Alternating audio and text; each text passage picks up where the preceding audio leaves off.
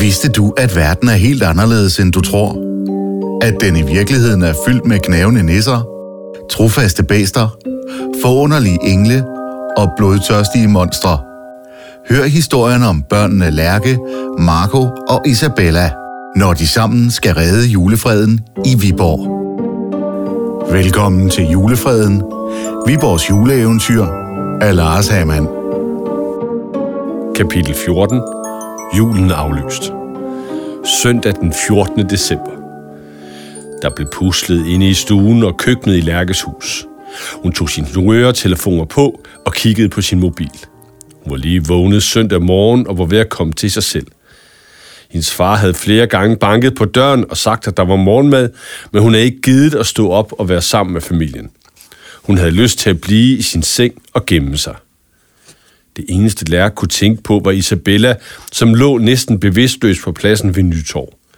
Valentin, der bare pigen ned til menneskeskolen med Marco og Lærke, der, der fulgte efter, og Christian, der kom op og slås med en gruppe julemænd. Hvordan skulle de tre børn forklare til de voksne, at der skjult i Viborg var en magisk verden, der arbejdede for at holde fred imellem fire grupper fra fire verdener, så en mørkere og forvrænget udgave ikke overtog verden og gjorde alt mørkt og håbløst. Og hvordan skulle de forklare, at julen var nøglen til det hele? Hvem ville tro på det? Det lød som noget fra en julekalender. Lærke kom i tanke om, hun slet ikke havde fået fulgt med i dette års julekalender, men kun havde set det ene afsnit sammen med Isabella. Papkalenderen, hvor hun normalt åbnede en lov hver dag, hang på væggen. Uåbnet. Selv chokoladekalenderen med den bitre, dårlige, syntetiske kakao, som hun normalt hyggede sig med at lade smelte på tungen hver morgen i sengen, hang uåbnet. Pludselig var julen blevet noget virkelig og uhyggeligt på, samme på, en, på en helt anden måde. Det bankede på døren. Hendes far stak hovedet ind. På hans hængemåle ansigt vidste hun, at det ikke var gode nyheder. Kan vi snakke lidt? spurgte han, og satte sig på hendes seng. Hurtigt flyttede hun sig ud af sin seng og over ved det lille arbejdsbord, hvor hendes bærbare computer stod. Hun havde stadig sin pyjamas på. Jeg skal til at lave lektier, det passer ikke så godt, svarede hun hurtigt og åbnede computeren. Hendes mobiltelefon lyste op. Det var en besked fra Marco. Ring, stod der. Det måtte være beskeder om, om Isabella. Kan vi måske snakke lidt om alt det, der er sket de sidste par dage? spurgte faren roligt. Jeg ved ikke, hvad du taler om. Jeg har altså en aflevering til dansk i morgen, og min lærer Helle er mega streng, svarede Lærke lidt mere vredt. Det, det taler vi om lidt senere. Jeg tænkte på alt det andet. Ulykken ved Nytorv og noget ballade ved Sortebrød og Kirke. Der var også noget med Santa Lucia-optoget. Og så i går var du indblandet i et slagsmål med hende den søde lille pige, du havde besøg af. Hvordan ved du noget om alt det? Lærke blev forskrækket. På den ene side var hun lettet over, at han vidste så meget. Måske hun kunne slippe for at lyve for ham nu, og på den anden side var hun bange for, hvad han ville sige. Isabella er meget syg, lyste op på skærmen. Det måtte være meget slemt. Hvad lærer I egentlig der på Nisseakademiet? Hvem er de voksne? spurgte faren nysgerrig. Bare nogle lærere, svarede Lærke og tænkte på Christian. Hun genkaldte billedet af ham, der havde grebet fat i en julemands skæg, der havde vist sig at være ægte. Julemanden havde skrejet meget højt og slået ud efter Christian. Det var det sidste glimt af julemandspostyret, hun havde set, inden de tre børn og Valentin var drejet om hjørnet. Ring nu! Telefonen lyste op igen. Politiet har haft ringet.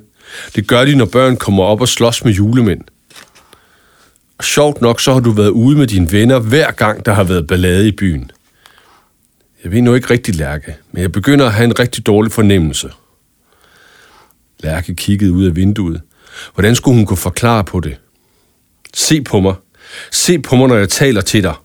Faren var meget insisterende. Jeg kan ikke hjælpe dig, hvis du ikke fortæller mig, hvad der foregår. Politiet vil tale med dig. Forstår du, hvor alvorligt det er? Hans øjne var helt åbne. Er det de børn på nissehaløjsæde? Er du kommet i dårligt selskab? Fra de overhovedet jul? Går I rundt og forsøger at ødelægge julen? Fortsatte han insisterende. Nej. Tårne rendte ned af hendes øjenkrone. Aldrig nogensinde var hun blevet behandlet så uretfærdigt. Er alt ok? Hendes mobiltelefon lyste op igen. Er det dem, der skriver? spurgte faren og pegede ned på mobilen. Det rager ikke dig, svarede Lærke mere voldsomt, end hun egentlig ville. Lea har fortalt, at det er helt naturligt, at du reagerer udadvendt på din verden omkring dig. Det er helt normalt. Vi kan snakke om det. Forrådt, stod der på mobilen. Og det var nøjagtigt sådan, Lærke følte det. Gik hendes far og talte med Lea om hende bag Lærkes ryg. Hvorfor taler du aldrig om mor? spurgte faren. Fordi der ikke er noget at sige, svarede Lærke. Hvordan kunne han finde på at bringe hende op? Det var jo ham, der var opsat på at komme videre. Det var jo ham, der ikke holdt fast i deres mange traditioner. Jeg ved godt, at du og mor elskede julen, at I hyggede jer sammen, at I lavede alle mulige ting sammen. Tror du ikke også, jeg savner hende? Men jeg kan ikke alt det, hun kunne. Snelandskab, hjemmebag, lys på træerne, julepynt. Det var hende, der kunne alle de ting. Ikke mig, sagde han alvorligt. Du kunne det mindste prøve at snakke med... Du kunne det mindste prøve, i stedet for at snakke med Lea bag min ryg, tænkte Lærke, og kiggede vredt ud af vinduet. Væk fra sin dumme far. Mor er død. Vi kan godt tale om det. Hun kommer ikke tilbage. Det er ok, at du er ked af det. Det er ok, at du ikke vil tale om det. Men hun kommer ikke tilbage af, at du ikke taler om det. Hun kommer ikke tilbage af, at du ikke forsøger at komme videre. Hun kommer ikke tilbage til os, Lærke. Lige meget, hvor meget vi ønsker det, så må vi gøre noget nyt, sagde faren med tårer i øjnene. Flere tårer begyndte at løbe ned ad Lærkes kinder. Er du ok? Svar hurtigt, please, stod der på mobilen. Marco var meget insisterende.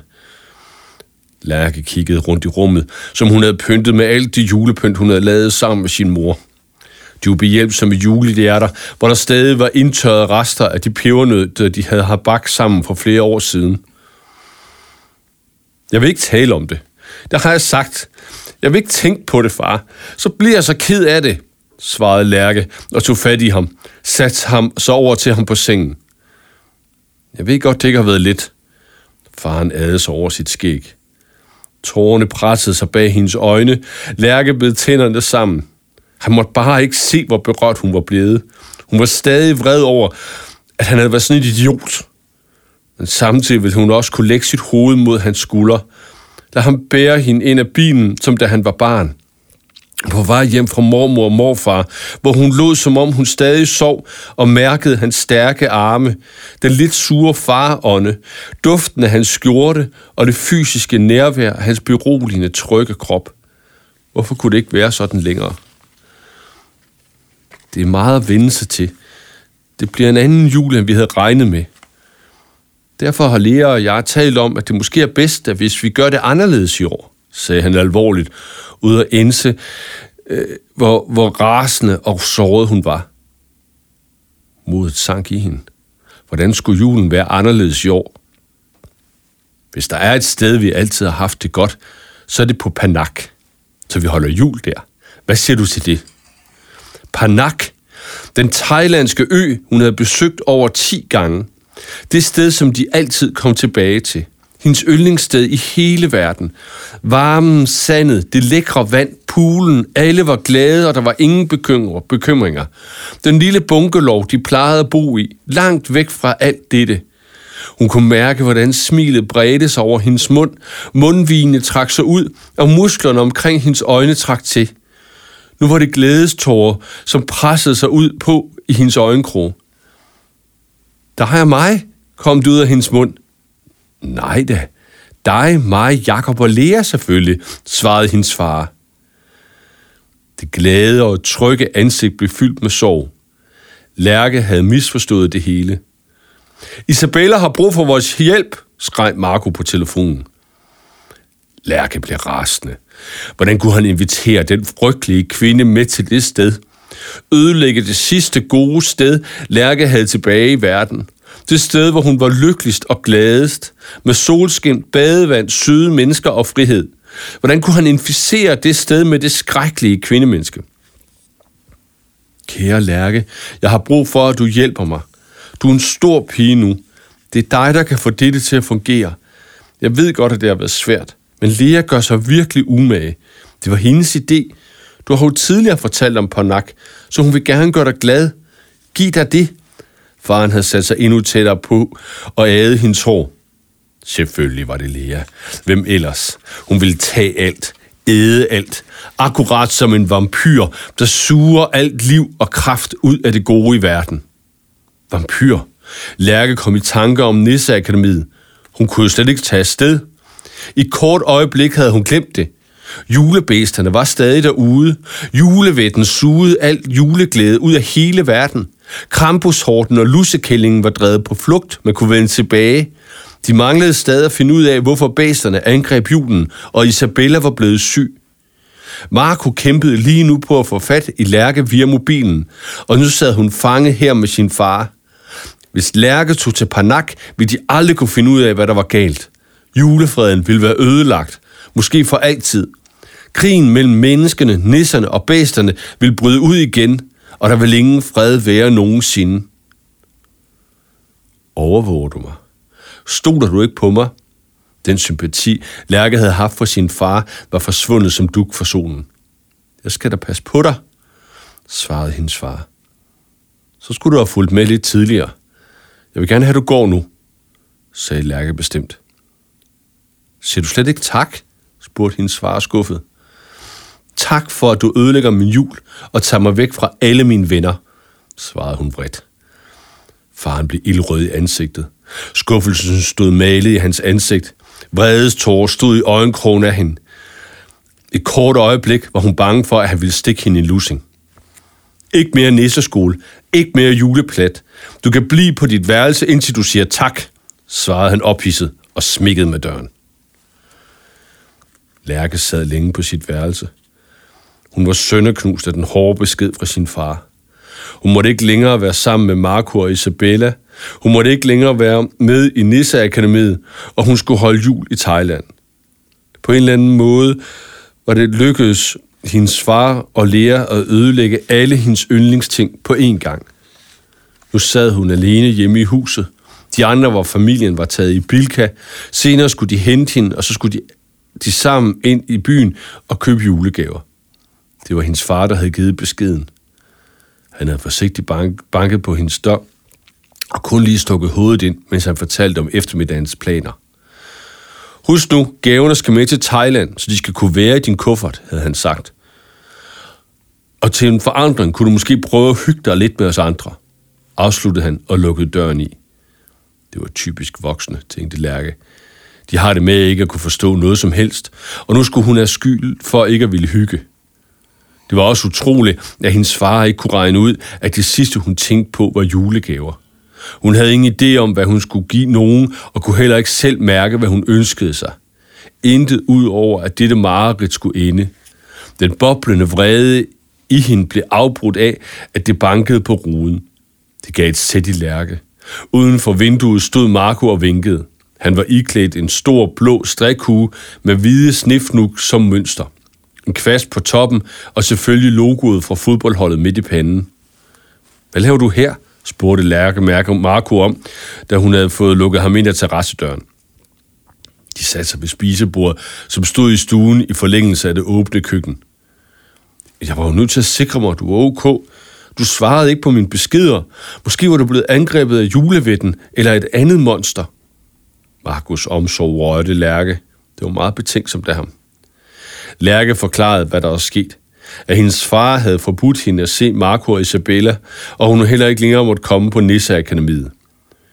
Hun vidste ikke, om hun skulle nævne, at politiet var blevet indblandet. Hvad mente du med, at vi er blevet forrådt? spurgte Lærke. Er du ikke på TikTok? Marco tog sin mobil frem og åbnede appen. Det første, der kom frem, var en video af to piger med store bryster, der dansede i farverige bikinier.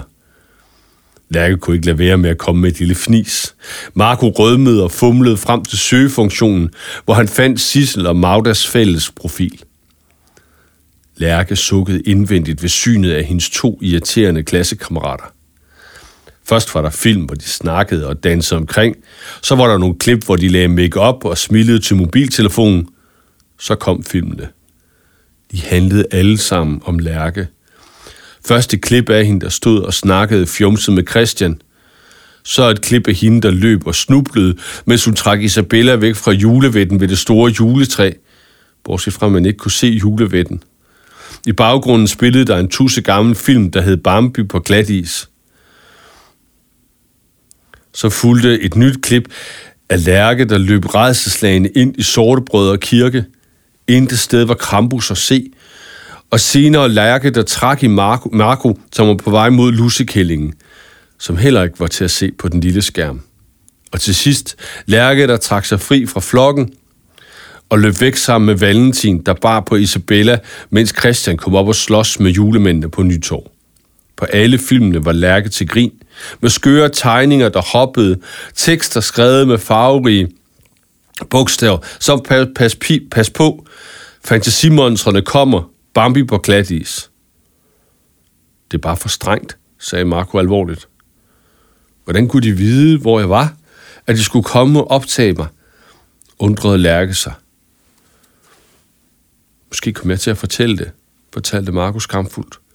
Han kiggede rød i ansigtet ned i det sorte og hvidternede gulv i køkkenet. Hvad gjorde du? skreg Lærke fortvivlet. Jeg vidste jo ikke, det var det, de ville, forklarede Marco. Jeg har først set filmen i dag. Vi skrev bare sammen. De spurgte, om vi skulle mødes alle sammen, og så skrev jeg, hvor vi var.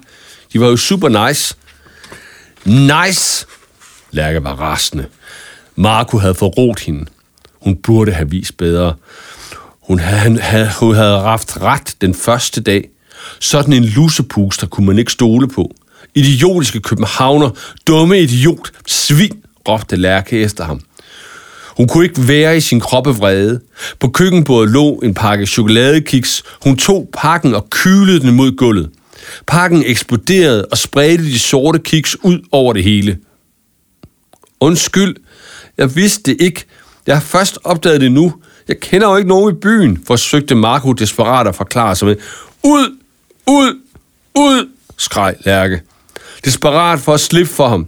Den glæde, som hun havde vagt, han havde vagt i hende, var forsvundet. Han havde forrådt hende for at være sammen med de to værste piger overhovedet i hele skolen. Du må ikke smide mig ud. Hvad med Isabella? Hvad hvis hun dør? Du er nødt til at hjælpe mig. Du er nødt til at hjælpe Isabella, råbte Marco og stod helt stille. Han gjorde ikke antræk til at gå nogen steder. Lærke trampede ud af rummet, hørte så bilen, lyden af bilen, der kørte ind i indkørslen. Familien var på vej tilbage. Hun smuttede tilbage til køkkenet. Du må væk, sagde hun og skubbede Marco ud af terrassedøren. Vi mødes på Nisseakademiet om en times tid. Hun smækkede hurtigt døren og vendte sig om med hjertet helt oppe i halsen i en blanding af vrede og afmagt. Hvad alverden er der sket her? spurgte Lea og pegede på chokoladen, der lå ud over det hele. Det var mine kiks, råbte Jakob bare lidt. Det var et uheld. Jeg har ikke nået at rydde op, forklarede Lærke og begyndte at feje op. Det var min kiks, gentog Jakob skingert. Du skal nok få nogle nye kiks, min skat, svarede Lea sin dreng og ædede ham under hagen. Julefreden. Viborgs juleeventyr er skrevet og indlæst af Lars Hamann. Produceret for Via Viborg i 2023 af Irvox Film- og Lydstudie.